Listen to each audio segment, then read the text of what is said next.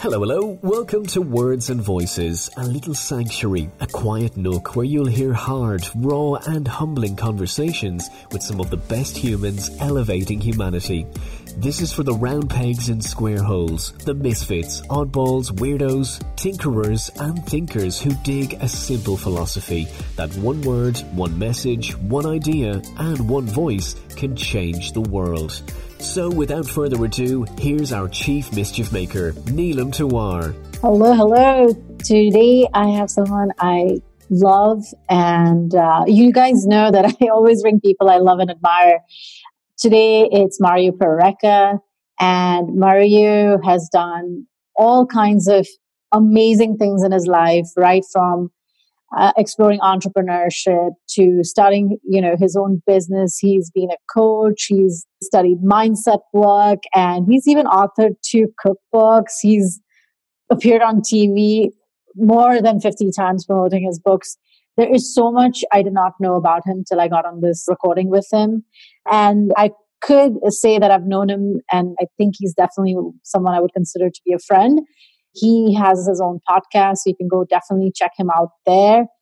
Today, we're splitting his episode into two, and this section is amazing. He's like literally giving us golden nuggets on everything right from you know your mindset accepting how things are accepting what's right what's not so great in our lives but also you know he goes through this concept of faith and entrepreneurship and if you listen to this his story is brilliantly inspiring, of course, but you're going to see the different trajectories and the different thought processes that went into where he has arrived now with, with what he does in the world. But faith has been a big part of that journey. And one of the things he talks about in this section you, you will like is he talks about reducing that noise taking care of those emotions, reducing the noise, doing what matters. And my favorite example, which you should listen to, please, is he narrates a story of Socrates and how Socrates always maintained that he didn't know anything. And that's where he feels wisdom comes from, too.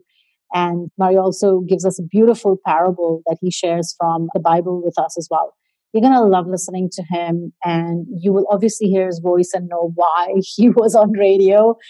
Uh, just take every nugget here that he has to share. And I hope it resonates for you as much as it did for me. And tell us about it. Tell us what you thought. I always want to hear whether it's through the comment section or if you want to shoot me a note privately.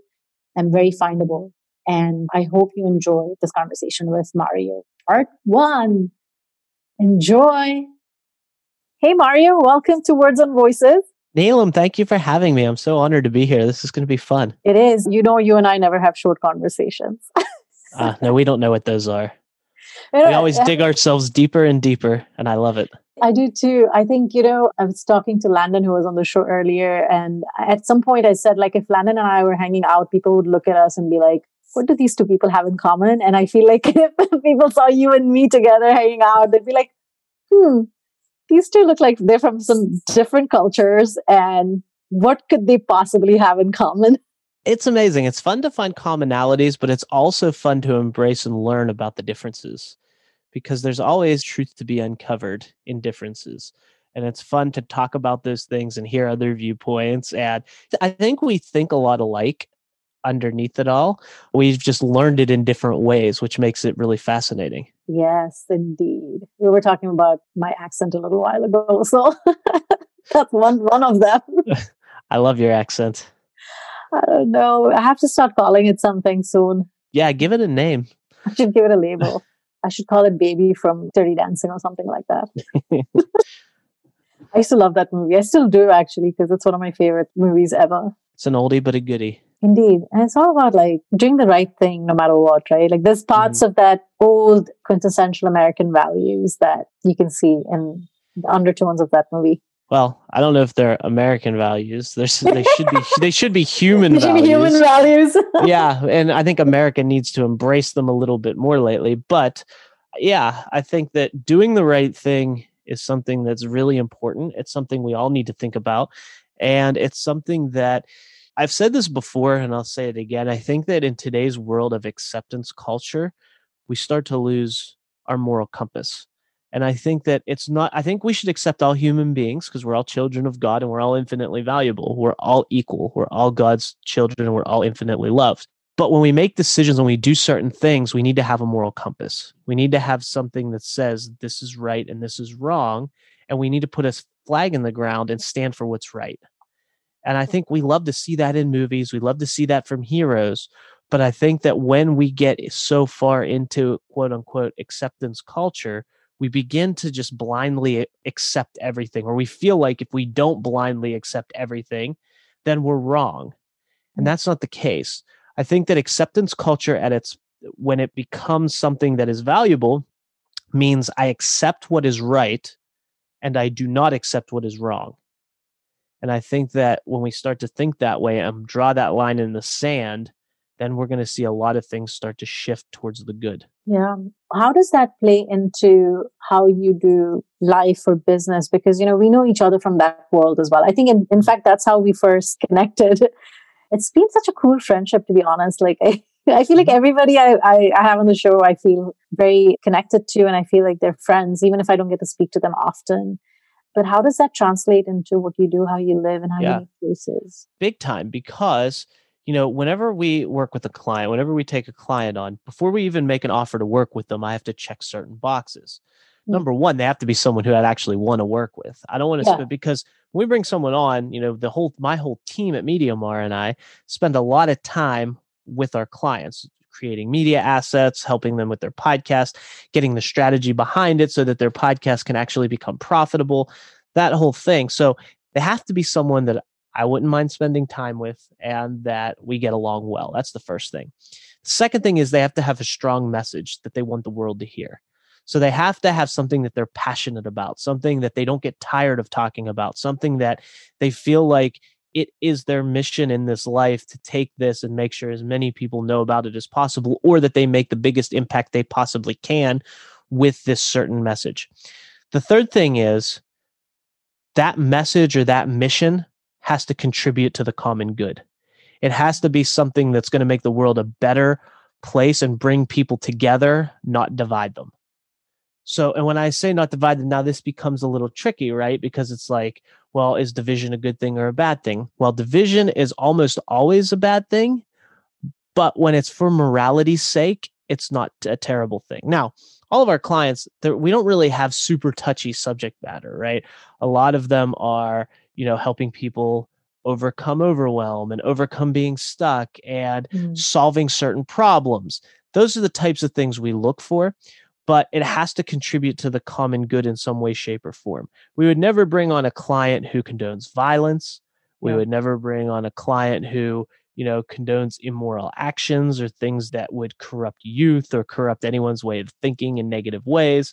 So, being attuned to your moral compass and knowing this is right and this is wrong. And when someone is wrong or when someone shows up and has views that are counter to what you believe are right, it doesn't mean I just brush them away. I have conversations with those people many times. And a lot of times we can agree to disagree, and that's fine. I don't think everyone needs to think the same exact way because then we'd have a very boring world. However, I'm very firm in I believe this is good and I believe this is bad. And here's why. And if you believe the same as me, then that's great. We can band together and take the message and make it louder.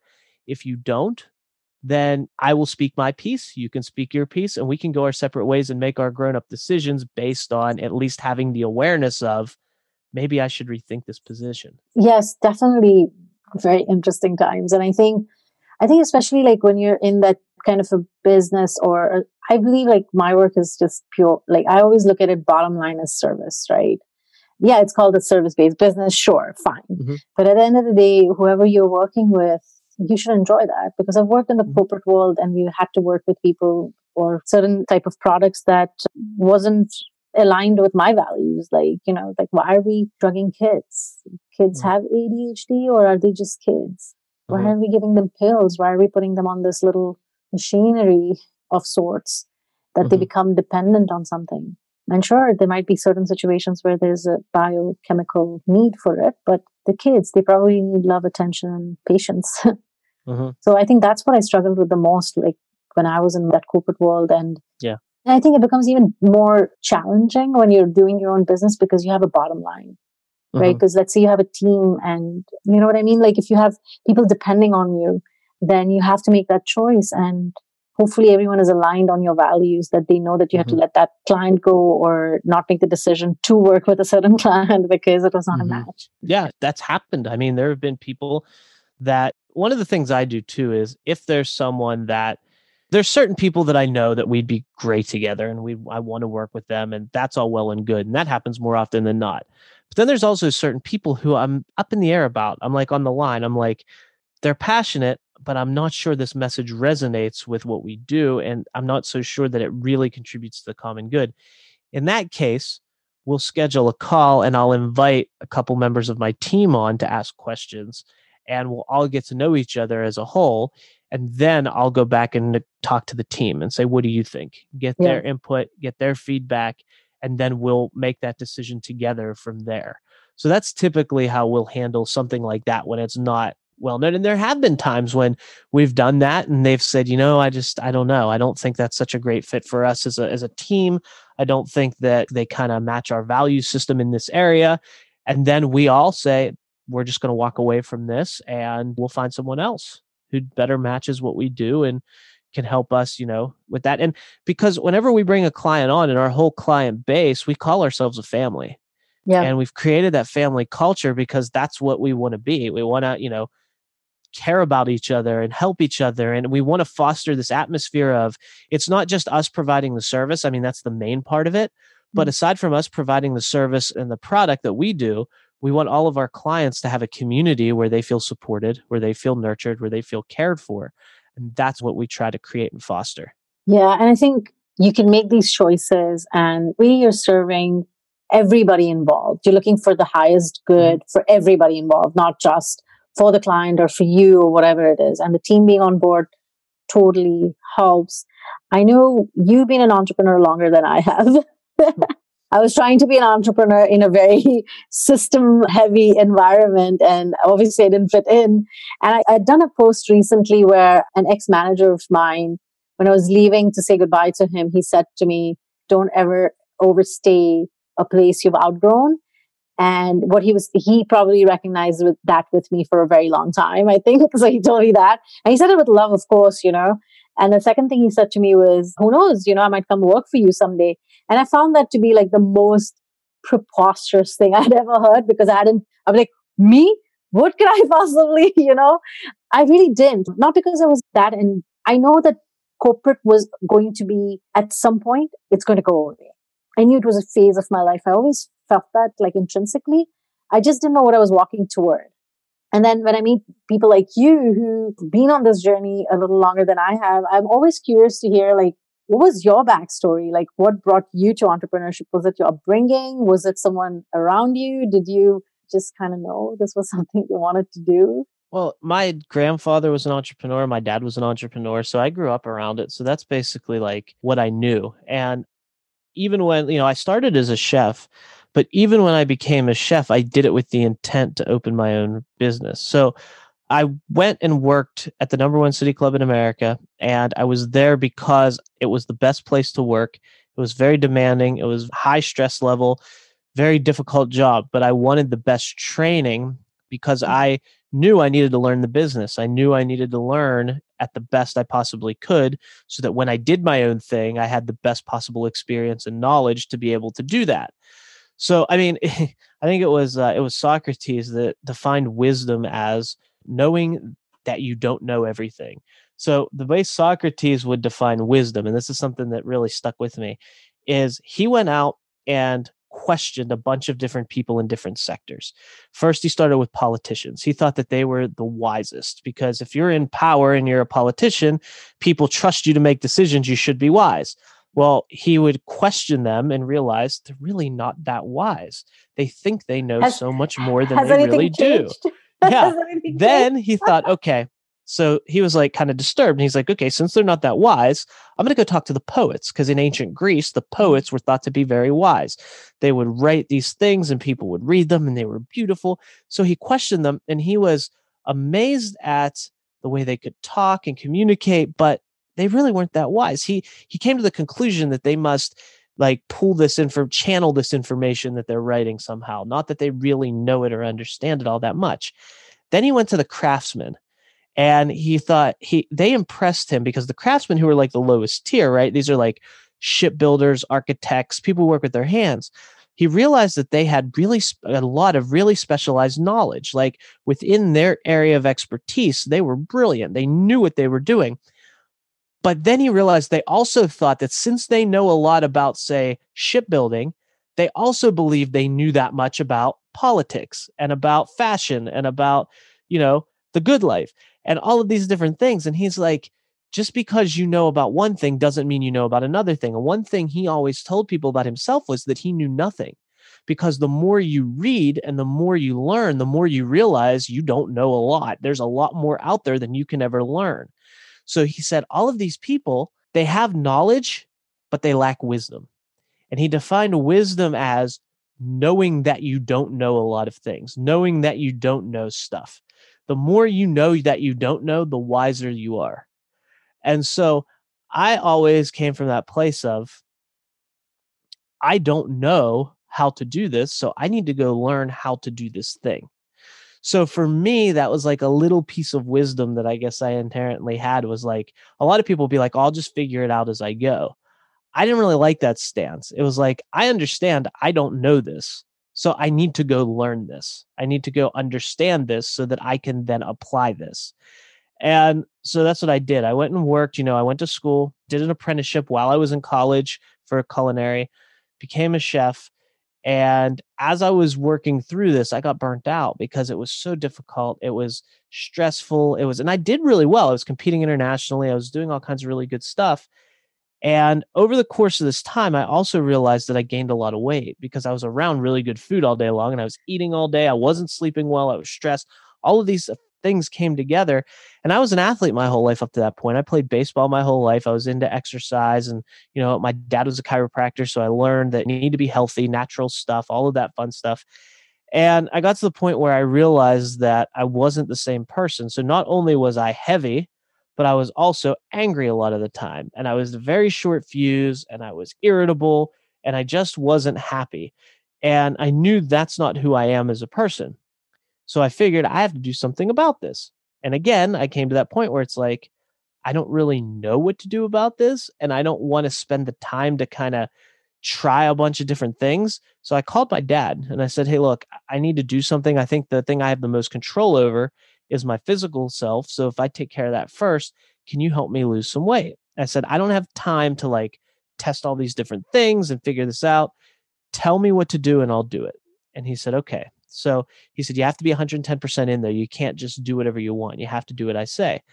So he coached me through it. In six months, I lost 70 pounds, felt better than I ever felt. My energy changed, my attitude changed. I was back to, you know, working out again, being happy, being all of those things. And people started noticing. So they started asking me what I did and then they started telling their friends about it so i started coaching people just based on them asking and based on them telling their friends i would just coach them the same way i was coached you know using certain intermittent fasting and certain schedules and working out whatever so i would help them the same way that worked for me and i didn't think anything of it i was just doing this on the side because people were asking well i was doing my taxes that year and i realized i made more money coaching than i did cooking and that's when i said well I wonder what would happen if I got intentional about this and actually tried to do this instead of just letting people come to me willy nilly whenever they figure it out. So that's what I did. I quit my job cooking and went and started a coaching business full time. And that's when I dove into entrepreneurism in a different way. I always tell people I never wanted to be a coach. Like there's all these people I see that are like, oh, I want to be a life coach and I'm going to go get certified and I'm going to do all these. And that's great. If that's really your calling, let me first of all say if you're 18 years old and you're getting certified to be a life coach, it's probably not a good time to do that. I mean, who am I? Maybe I'm wrong. Maybe you have all the wisdom in the world, but I just don't think that's probably the right path. But I never woke up and was like, my calling is to be a coach. I never did that. It was because people came to me and kind of I fell into it. So I always say I never got up and said I want to be a coach. Coaching chose me. So I started doing that and my background in food lent itself to the weight loss thing. So I started you know, people kept asking me, what can I eat? What can I eat? And I got tired of answering that question, quite frankly. So in my frustration, I thought, you know what? I'll just write a pamphlet or something and give so I can hand it to people. Then I started writing and all these different like recipes and ideas started to come out. So I said, I'm going to turn this into a cookbook. So that'll give me an extra stream of revenue and it'll negate the question I keep asking. So I wrote the book. I spent like pretty much all of my life savings at the time because this was back in like 2010, 2011. This was before print on demand and all that stuff. So it was actually really hard to get a book published back then. And it was very expensive too, especially when you're doing a hardback, full color photos, all of oh. that, all of that stuff. Because I wanted it to be a good book. So I did that, spent almost all of my life savings to get this book published. And then I was sitting in my office with it, very happy that I was holding my book for the first time in my hands, but I also looked around and had like all these boxes uh, surrounded by boxes because I had to buy like a thousand copies right out of the gate. And then I came to the realization, how am I going to sell these? How am I going to make my money back? so then I had to go to work. So I started doing live events. I started doing live events. Live events led to TV. TV led to radio. I was doing TV, radio, live events. Started working with the newspaper. Started working with magazines then so i was in all these different forms of media doing all these different things because i my whole mantra at that point was when an opportunity comes up just say yes just say yes and then figure it out because you'll at the very least i'll learn something so just try to learn something so i was doing all these different things and that's when i in the whole midst of all this craziness because my life was so crazy i was traveling like every weekend going different places throughout the week doing all these different things and that's when i discovered podcasting and so I've been podcast. That was about 10 years ago. And that was before podcasting was really big. It was a thing, but it wasn't like mainstream. And I always laugh because I tell people whenever back then I would say you should listen to my pod. If I was like at the grocery store, at the gym, or whatever, and I'd say you should listen to my podcast, people would say, "Well, what's a podcast?" What's a and podcast? I'd have to expl- I'd have to explain it to them. Now, when I'm out and about, and I tell people, "Hey, you should listen to my podcast," they pull out their phone, open their app of choice, and go, "Well, what's it called?" Hmm. So there's awareness in the space now, which is a good thing. The other side to that, though, is with awareness comes an expectation. So, you know, back then when I first started, if you just had a podcast, like mm-hmm. it could be terribly produced, it could be really like weak content, but if you had a podcast, you could get a huge following because very few people were doing it. Like it was, you were early to the game. Now, because people are used to hearing all of these like professionally produced shows. There's so many different choices, there's millions of options, different platforms, all these different things. For you to really cut through the noise into a crew, a, uh, an audience, you need to have a strong message. You need to have a strong base. You need to deliver it well, and you need to have it produced in such a way that it's consumable to the end user. And that end user, you have to expect them to do as little work as possible you have to make their job easy. And that's why, you know, people come to me and they're like, well, why can't I just talk into my phone and make like a voice memo and then publish it? I say, well, you can, but don't expect people to love it because, you know, they're not, people are used to just like, when you know I'll, I'll, date myself a little bit but i remember going on vacation with my parents when i was a kid and we'd be driving you know to wherever we're going and we'd be listening to the local radio station and you get so far away from home and that mm-hmm. station you start to lose the signal right? It starts to crackle and pop and get staticky. And how long do you typically listen to that station when you start to lose the signal not very long as soon as that happens you start turning that dial and looking for something else that's clear because the ear is way less forgiving than the eye so yes. now the same thing is happening in the podcast space where it's like people are so used to listening to these NPR style shows, to Joe Rogan, to Tim Ferriss, to all these people that have these huge audiences. These are like, those are their go to regular shows. So if they then listen to somebody else's show and there's a lot of background noise or the levels aren't right or it's staticky or there's dead air or whatever it may be, they're going to be like, I can't listen to this because their ear is now trained for a certain level of quality. And that's kind of why we do what we do too, because for a business owner, if your podcasting fits into your business strategy, which it does for most people, it's a good, very good platform to be on now. You need to meet that expectation so that you're putting your brand in the proper spotlight and you're delivering the quality of product that people can come to expect from you. I'm doing it because I don't like video. well, that too. I like, mean, I'm doing it also because it's also a healthy hybrid for someone like me because I prefer writing. I prefer being behind the scenes, being with my thoughts, and then use letting the words do what it needs to do. But then I also understand that, you know, speaking found me by accident with the TEDx's and whatnot, because that was the first thing I ever did when it came to speaking. It was a, so I've done that, but then I figured that yes, I love the live audience. I enjoy that quite a bit. But if I had to do a video, I just don't know. For me, it loses because of being this, this kind of a reader, you know, reading wired brain and writing wired brain. I think it's always interesting to let people imagine what the other person looks like or sounds like. Yes, we have pictures on the podcast, of course, for people to see and links to people's website, of course. But I think there's something about the human voice that when you hear stories, like I was so immersed in what you were saying right now because I actually did not know this about you until like before we just started talking, which by the way, whoever's listening to this, Mario and I spoke for about an hour before we actually started recording. we had a lot uh, of important things to cover. We had a lot of important things to cover. Him and I talk about all kinds of things. And we're going to cover a couple of things that is possible to cover on the podcast, at least in a second here. But I just to wrap up that thought was that like, I like this medium because it lets me focus more on how I speak, what I want to talk about, and not worry about how something looks or how my hair looks. And I'm never usually worried about those things, but I suppose like it's less pressure and I can be that person who's usually in her mind versus like all the periphery of shizzle, so, you know? My thing is video is a very good platform or a good medium, but for people to consume video, they have to have a really good reason. Because for me to sit and watch a video, I have to stop everything else I'm doing and I have to sit yeah. here and watch it. For me to listen to a podcast, I can be in the shower, I can be at mm. the gym, I can be driving, I can be working, I can be doing all kinds of other things while I'm listening.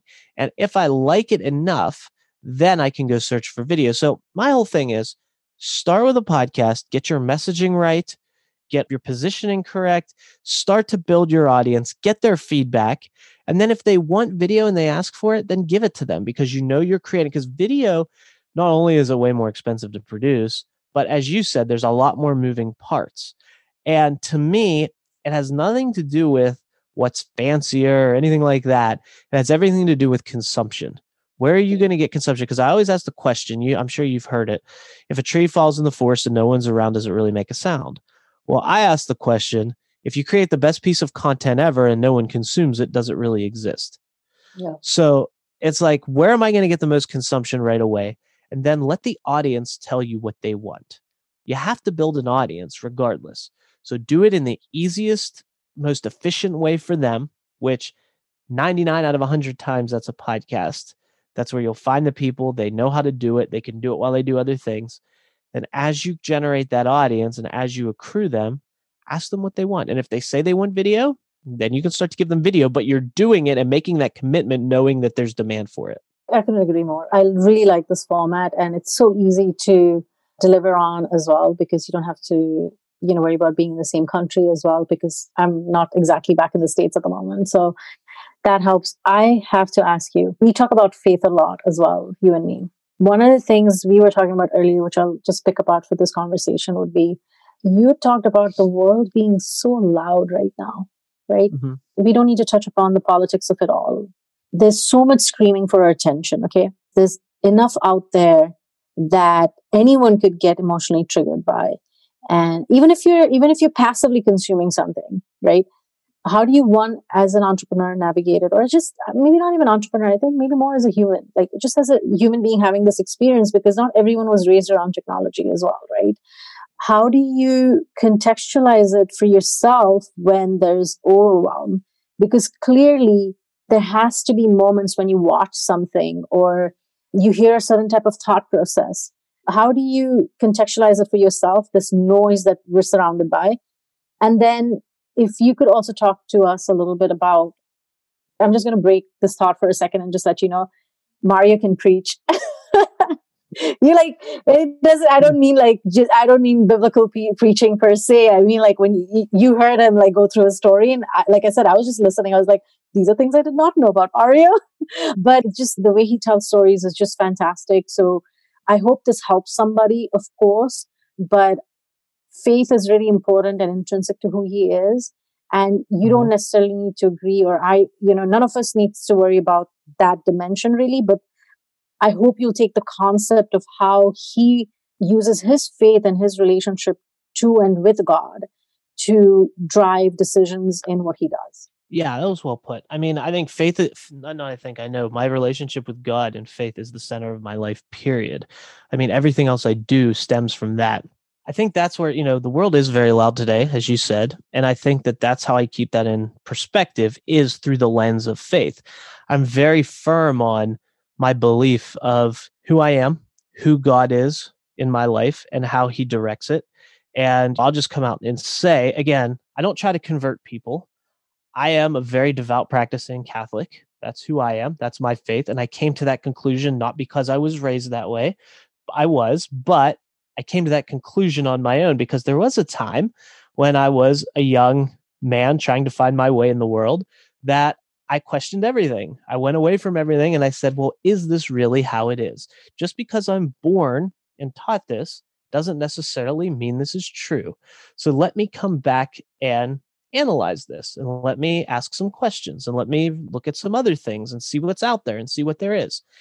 And what I came to the conclusion of personally in my own life through prayer and through study and through questions and conversations is that to me, Catholicism is the fullness of truth. What I mean by that is there are many other religions out there, there are many other faiths out there, and they all have truth within them. So I never discount anything, anyone's belief system. I never tell you you're wrong. I never assume that you're wrong. I never disrespect you for that.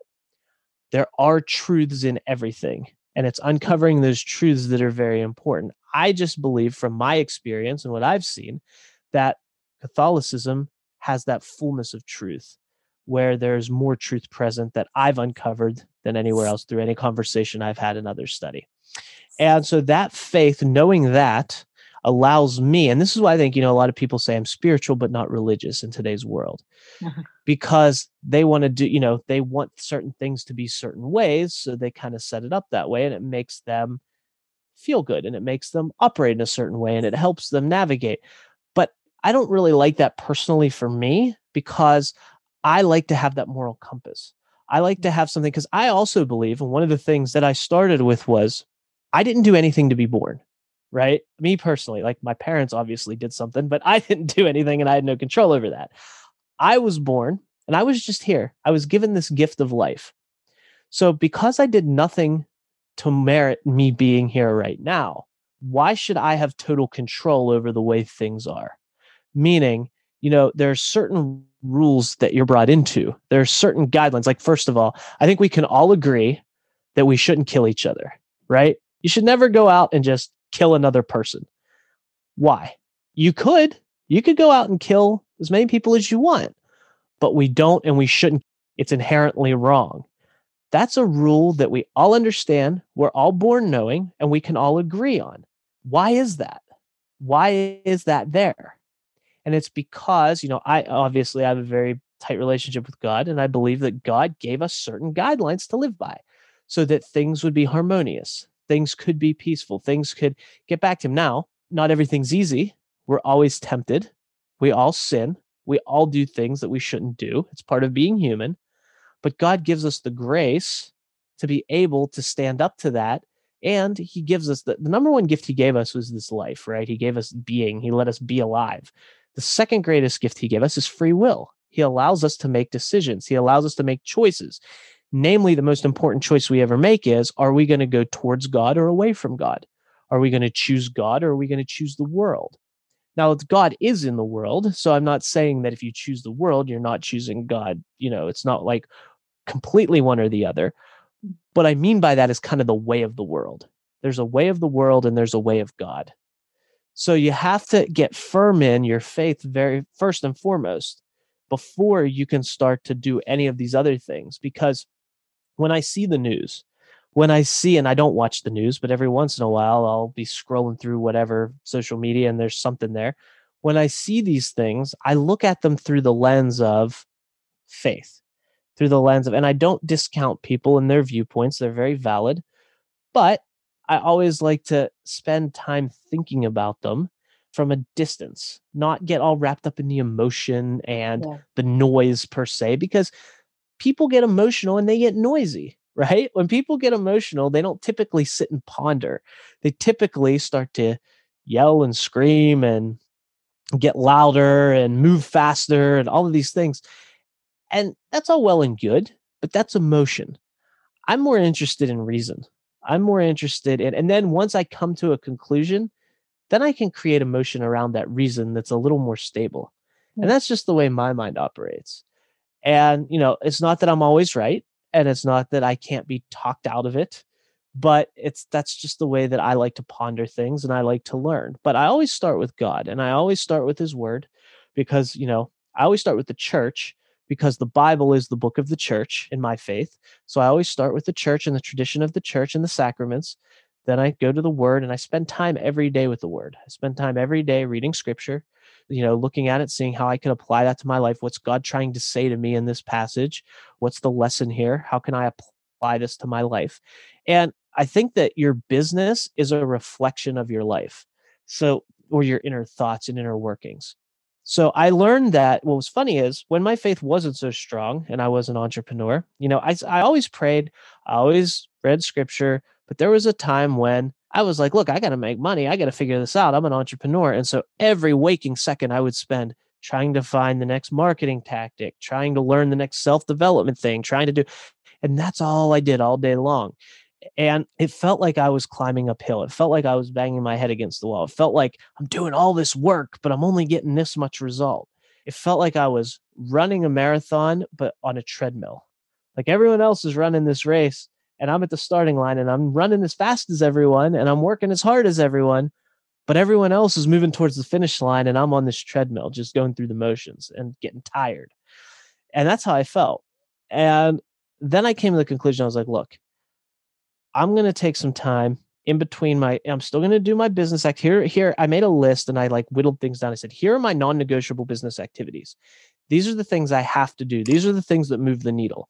These are the things that grow my business and serve my clients that I currently have while allowing me to find newer clients. Instead of, and that became the first thing, okay, this is what I have to do every day. This is my operations guide, more or less. When I'm not doing this, when I have time in between the day or in between calls or whatever it may be, instead of trying to find the latest, greatest marketing tactic in changing this, which I know works, I'm going to go back to God and I'm going to say, God, what do you want from me? I'm going to pray. I'm going to read some scripture. I'm going to, you know, maybe watch a YouTube video that's uplifting and Christian and things like that. So I started doing that. So I found myself throughout the day doing my daily operations, staying solid to those, doing the things that I know I have to do. And then in between that, filling the gaps with God. And the funny thing is, most people would be like, well, now you're not as focused on business because you're focusing on something else in between. Your business is not going to grow as fast. Quite the opposite happened. When I made that shift, my business grew faster. It started to take off. I immediately realized I was no longer on the treadmill and no longer was I running the race. I was then was then winning the race. And I'm not surprised by that in theory because it makes sense when you center yourself on what's important and you create that solid foundation within yourself and then you start it helps you make better decisions it helps you make faster decisions it helps you do things for the right reason it helps you attract better quality people who are also on the same journey and it does all of those things. And so in theory it doesn't but but people always think in theory this is great but will it really happen? And it did happen and it continues to happen.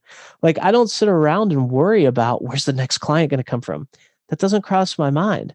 We have plenty of great clients right now that are doing really great things that we love helping. And we have more people that come to us each and every week that have the potential of becoming great clients. And we talk to them, and a, a portion of them say yes, and a portion of them need more time. And that's fine too. But I don't have this stress in my life of, I need to get to this number. I need to hit this goal. I need to, it's like, I'm just serving. Yeah. And that's all it is. And it and that's what works for me. But I always keep that faith and what's important central. And what the most important thing is is Jesus Christ. You keep him at the center of everything and then you trust, you know, he says God provides for everyone. You have to you have to do the work. Don't get me wrong. You got to Yeah. like look at the the loaves and the fishes, right? I love those stories, the, the, the stories that, that show up in the different gospels. Jesus teaching people. The apostles come to them and say, "Hey, you have to send them away to eat. They haven't eaten. They're going to get sick." Jesus said, "No, you feed them." And there's like 5,000 people, 4,000 people. Is how are we going to feed them? Well, what do you have? We have these loaves and fishes. Okay, Jesus takes them, blesses them, breaks them. Everyone eats and they collect 12 baskets full at the end. The moral of that story to me, one of the morals, there's many different things you can pull out of that, but one of them is, and I heard this, I, was watching a show that's very popular, Christian show, so you may have heard this, but it's it was really good when I heard this. It, made, it really made a difference in my life. All you have to do is provide the loaves and fish. You don't have to make the miracle. God makes the miracle. Mm. So for me, I have faith in God that He's going to take care of me. He's going to make things happen. This may sound frou frou, but you have to put in the work to allow Him to do what He does. Not to allow Him, but that's the way God operates. You show up, bring the loaves and fish, and He'll take care of everyone. You put in the work. Like you're not going to just sit in the corner all day and think happy thoughts and good things are going to happen. That's not the way life works. No, this is what the spiritualist uh, woke woo-woo Yeah. people are teaching. Yeah, no, that's not- yeah the the whole the secret now look the law of attraction is a thing i believe in it it does work however most people take it out of context the law of attraction the whole purpose behind it is to get so emotionally attached to what you want to create that it incites you into action because things only come from action you have to do the work so that's the point. You get so emotionally attached, you vividly see it so much, you change your identity to the point that you go out and do the work to get the result. Most people will preach, oh, you just have to sit and think. You have to get in that vibration. You have to meditate. You have to, like, don't get me wrong, meditation is good. It's a great practice. I meditate regularly, but I'm not under this impression that that's all I have to do, right? Right. I have to get on the phone with people. I have to communicate. I have to, you know, serve people. I have to understand people. I have to do all these things in order for us to do what we do. If I would just sit and meditate all day long, my business would not grow. My business would die. My business would not even be a business. So, yes, you start with that foundation of faith. You start with those things that are important, but then you have to integrate it and you have to use it to be your compass, so to speak. Even Yeah. if you have the compass and you know where you want to go and you have a map, you still have to either walk, drive, or fly there. You can't just sit and stare at the compass and map and then be like, oh, eventually I'll end up, I'll just open my eyes and be in Aruba. That's not how it works. So this is kind of the same thing. Thanks so much for stopping by Words and Voices with Neelam Tawar. We can't wait to see you again with another voice and more words from game changers, movers and shakers, and quiet visionaries creating a dent in the world. Oh, and please don't forget to comment and share what resonated with you here or on info at neelamtawar.com. Till we meet next, and as Neelam says, be good to you.